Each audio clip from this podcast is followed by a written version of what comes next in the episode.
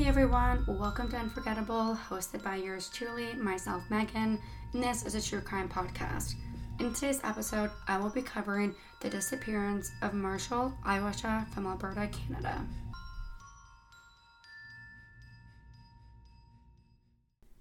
So, first off, I want to apologize for not releasing anything the last few weeks.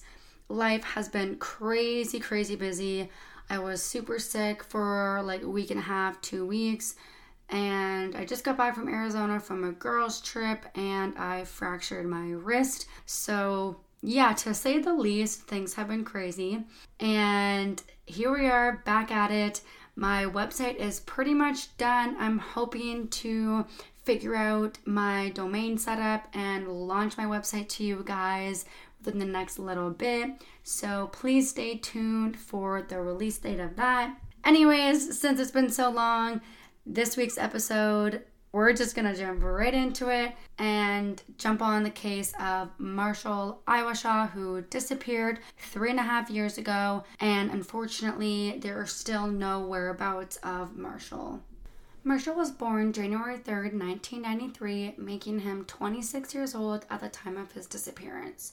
Marshal had an older sister, Paige, and his mom and dad, Tammy and Perry. Perry wasn't really involved for around 10 years previously in Marshal's life, so it was mostly just Tammy, Paige, and Marshal. Marshal was described as quiet, reserved, and kind to everyone.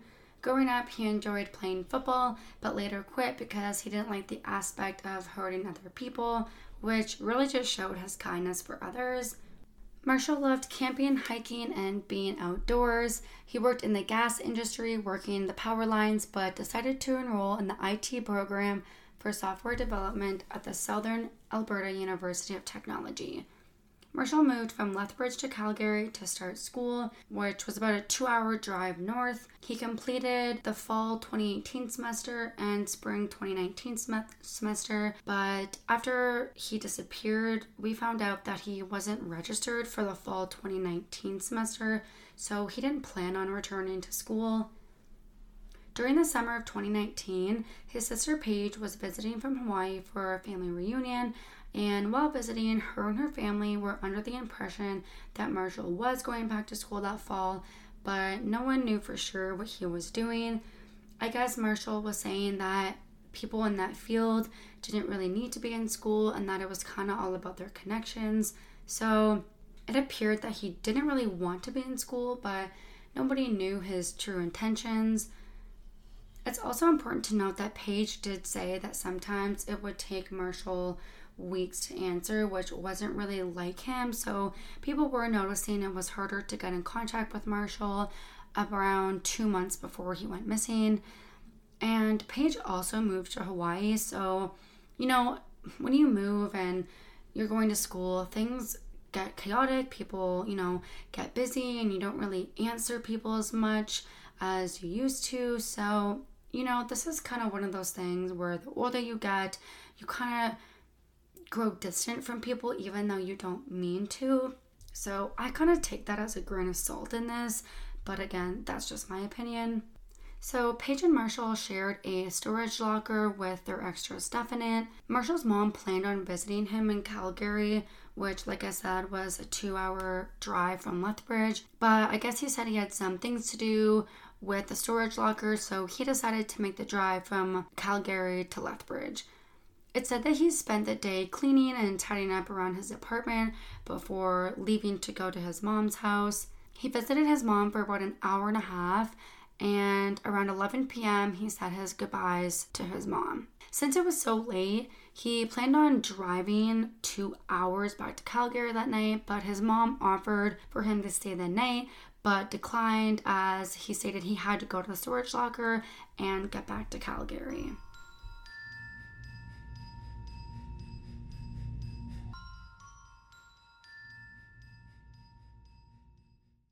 Marshal was last seen this night, Sunday, November 17, 2019, leaving his mom's house to go to a storage locker around 11:30 p.m.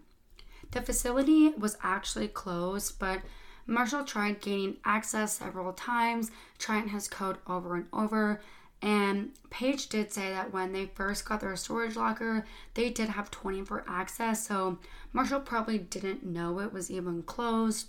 They were never notified that their storage locker's hours even changed.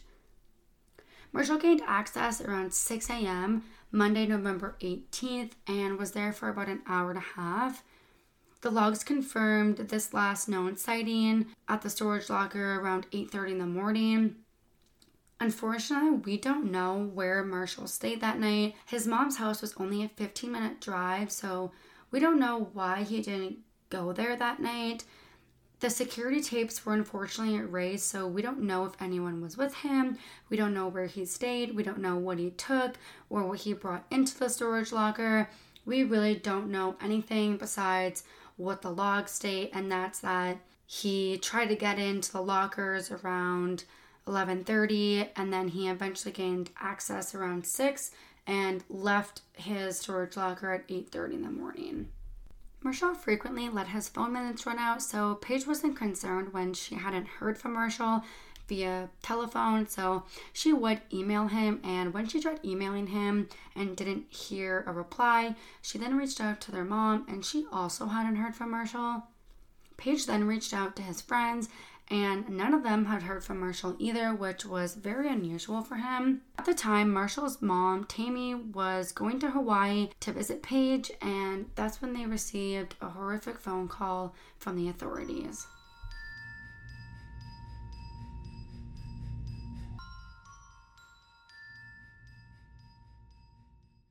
On November 25th, 2019, Marshal's truck was found burnt out in the backcountry a province away near Pemberton, British Columbia, which is a 13 hour drive from Lethbridge.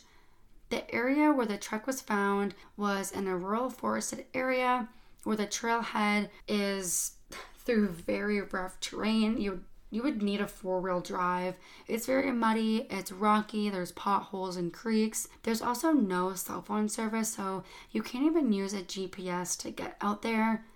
From the trailhead, you have to hike two to three hours to get to the hut, and you have to register ahead of time to stay at the hut. Hikers that were staying at the hut found Marshal's truck burned with clothes and items around, but didn't report it to the police right away because they didn't have cell phone service until the next day.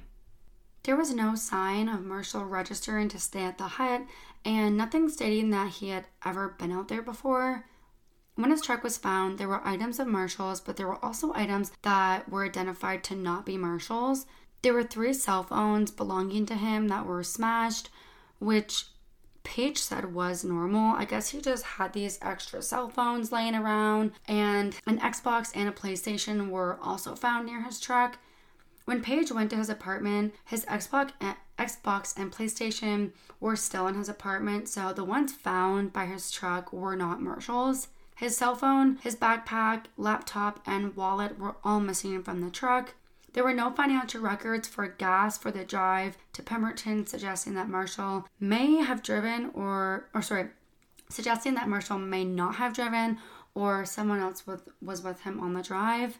Since Marshal lived in Calgary at the time, the missing persons file was opened with the Calgary police and then had to be transferred to the Lethbridge police after confirmation of the storage locker logs the Canadian Royal Mounted Police, also known as the RCMP, spent two days trying to get to the site where Marshal's truck was, and one of their vehicles was actually damaged trying to get up there. So, this just kind of paints a picture of how hard it would be and how difficult it would be to get up there within that amount of time.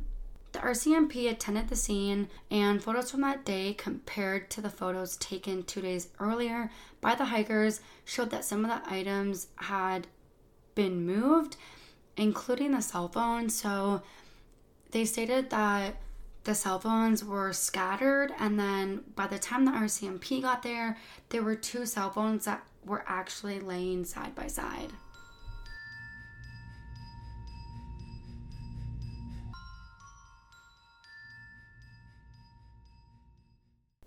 The RCMP thoroughly searched for roughly a week using search and rescue personnel, underwater divers, helicopters, and cadaver dogs. The investigation done by Lethbridge Police didn't reveal a cause. Additional searches also took place in May 2020 and June of 2020.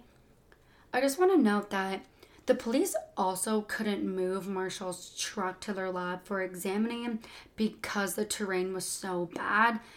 And the family is not happy about how the police went about their investigation, which I don't blame them. Like, make something fucking work, make it work. Find a way to get the truck to the lab to examine further because someone is missing, someone is hurt, and unfortunately could not be alive. Anyways, the RCMP have not tested the items that were taken from the scene. The RCMP stated they cannot test for DNA in their crime labs until they have reasonable grounds to believe that a DNA designated criminal offense has been committed. They said that they don't have any evidence of that at this time, and that's why they can't process the DNA. The RCMP did state that his disappearance is suspicious, but they can't be confident that it's criminal. They are monitoring Marshal's social media and bank accounts, but there hasn't been any activity since November 16th, 2019. Marshal's sister Paige said, quote, We still don't know much. We have more questions than answers, unfortunately, so that's very, very hard to come to terms with.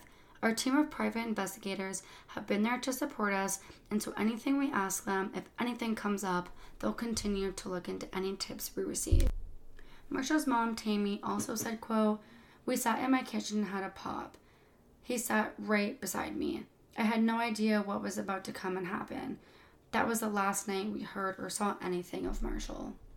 Tammy did visit shelters searching for her son, and while she was there, a tip came of a possible sighting but ended up not being Marshal. She said, quote, Until we have to believe the other side of it, I'm going to hold on to the hope that Marshal is out there and he will be found with everyone's help.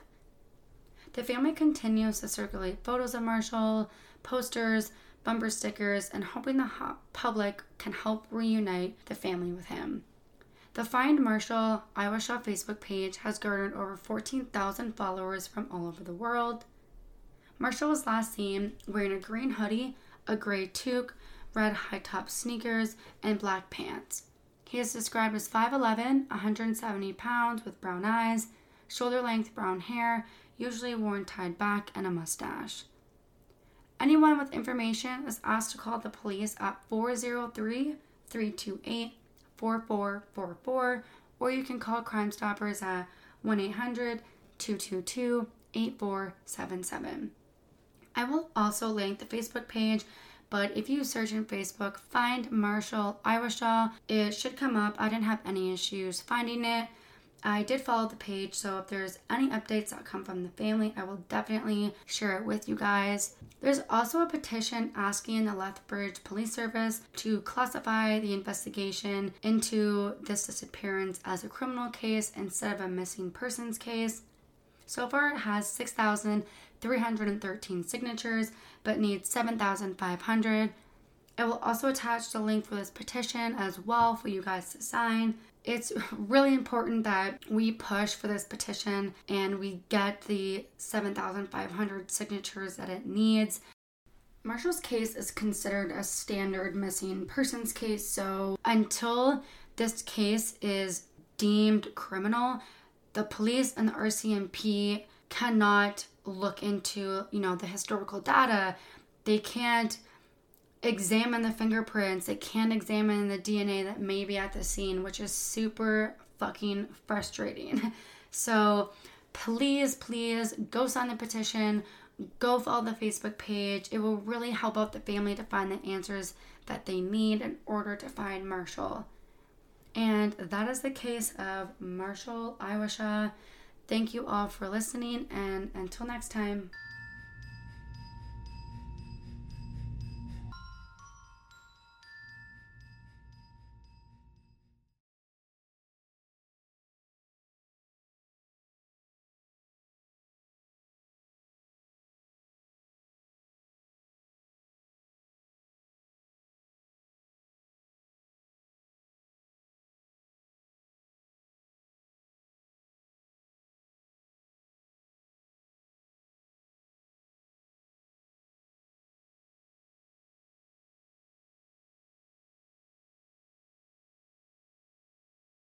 Marshal's case is considered a standard missing persons case. So